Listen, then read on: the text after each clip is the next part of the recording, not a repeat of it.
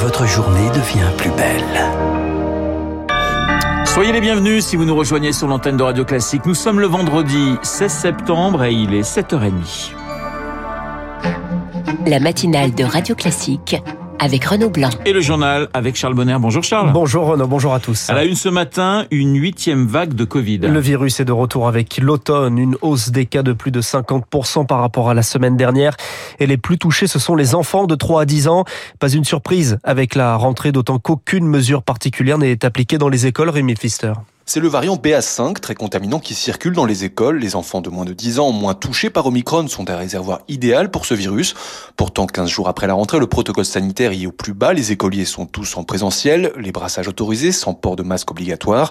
Face à cette huitième vague qui s'annonce, le professeur Rémi Salomon, pédiatre aux hôpitaux de Paris, regrette seulement 2% de ses enfants sont vaccinés. Quand on prend un peu de recul et avec sur des, populations de plusieurs millions d'enfants, on sait aujourd'hui très clairement qu'il y a même un bénéfice individuel à se faire vacciner. Car les enfants, même s'ils font moins de formes graves que les sujets âgés. Ce risque existe quand même. Il y a quand même quelques enfants qui sont hospitalisés avec des formes graves, notamment des inflammations au niveau du cœur. Ils peuvent aller en réanimation. Hein, donc il y a quand même quelques dizaines de cas. Donc ça, c'est aujourd'hui très clair. Il faut que les enfants aussi se fassent vacciner. On a mis euh, un petit peu de temps à s'en convaincre, mais là, euh, on a maintenant depuis euh, six mois, on le sait, hein, les travaux sont tout à fait solides pour le dire. En plus des formes graves, le risque, c'est la transmission, car les médecins préviennent le schéma épidémique est désormais bien connu.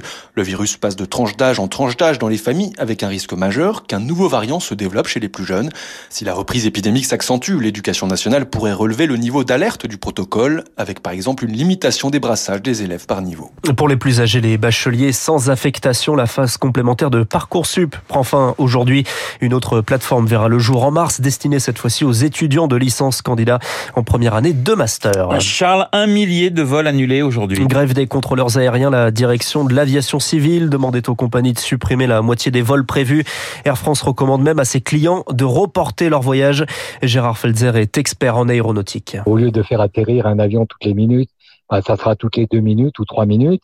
Et eh ben forcément, euh, les avions sont obligés de tourner en rond euh, euh, pour se mettre en attente. Les autres au sol attendent plus longtemps. Ça peut paralyser le trafic. Pour prévenir et éviter qu'il y ait des engorgements, on supprime un certain nombre de vols. Le long courrier sera probablement dans les 90% assurés.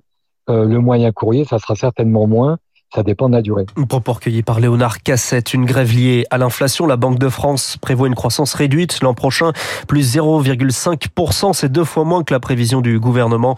La Banque de France attend même à une récession cet hiver. Il y tient à sa réforme des retraites. Emmanuel Macron l'a encore défendu hier devant les préfets réunis à l'Elysée, sans donner de détails pour autant sur la méthode, soit par amendement au budget de la Sécu ou par une loi ad hoc. Autre projet annoncé, une loi sur l'asile et l'immigration présentée en début d'année prochaine. Et un aveu d'échec, Emmanuel Macron pointe un système inefficace et inhumain.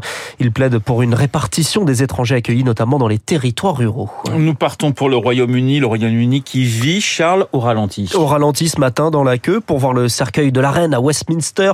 9 heures d'attente, il est 6h30 sur place et au ralenti lundi, jour des funérailles, un pays à l'arrêt, preuve du lien entre les Britanniques et leur famille royale. Un lien qui est aussi marketing. Pauline McLaren est professeure à la Royal Holloway University de Londres. On voit un incroyable soutien populaire envers la monarchie. Les gens vont acheter des souvenirs de cette période et la famille royale a besoin de tous ces rituels comme les funérailles. Toutes les images sont parfaitement étudiées. La famille royale utilise très clairement des principes de marketing pour faire en sorte d'être appréciée par ce public. Mais d'un autre côté, la logique du mécanisme de consommation, c'est l'échange.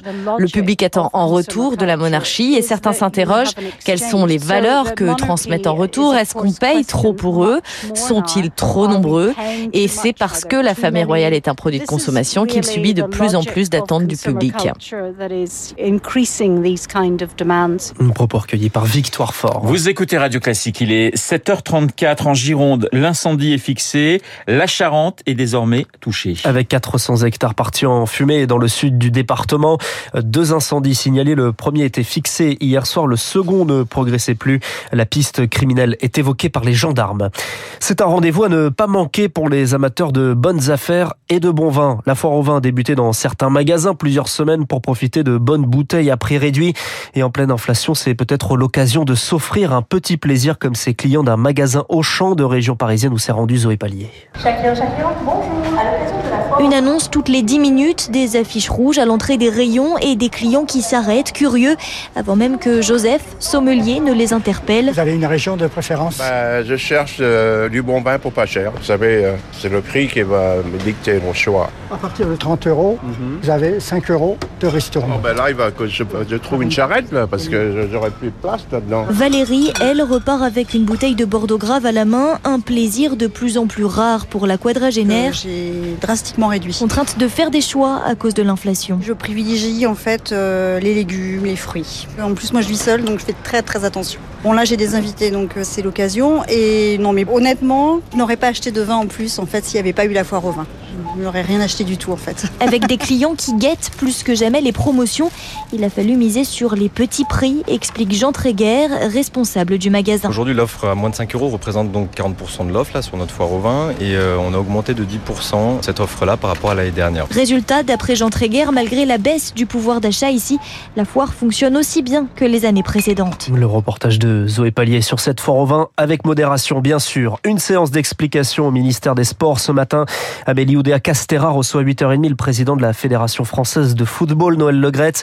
Pas pour prendre le thé, dit-elle dans le Parisien, mais pour évoquer les accusations de harcèlement sexuel dans une enquête de SoFoot. La fédération va d'ailleurs porter plainte pour diffamation. Le football français, mais cette fois-ci côté euh, terrain, qui ne brille pas en Coupe d'Europe. Ouais, deux matchs nuls, ceux de Rennes et Nice, respectivement contre Fenerbahçe et le Partizan Belgrade, et deux défaites de Nantes 3-0 contre Karabag en Azerbaïdjan et de Monaco, c'est une surprise d'ailleurs à domicile contre les Hongrois de Ferencvaros 1-0. On espère en revanche plus de réussite en basket, c'est la demi-finale de l'Euro à 17h15.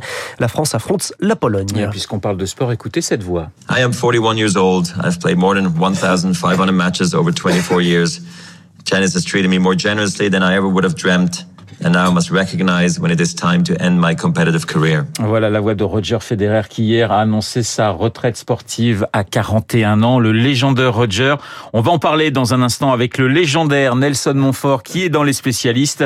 Bah vous pour la légende, ça sera un petit peu plus tard, mais continuez à travailler, Charles. Vous êtes, vous êtes sur la bonne voie.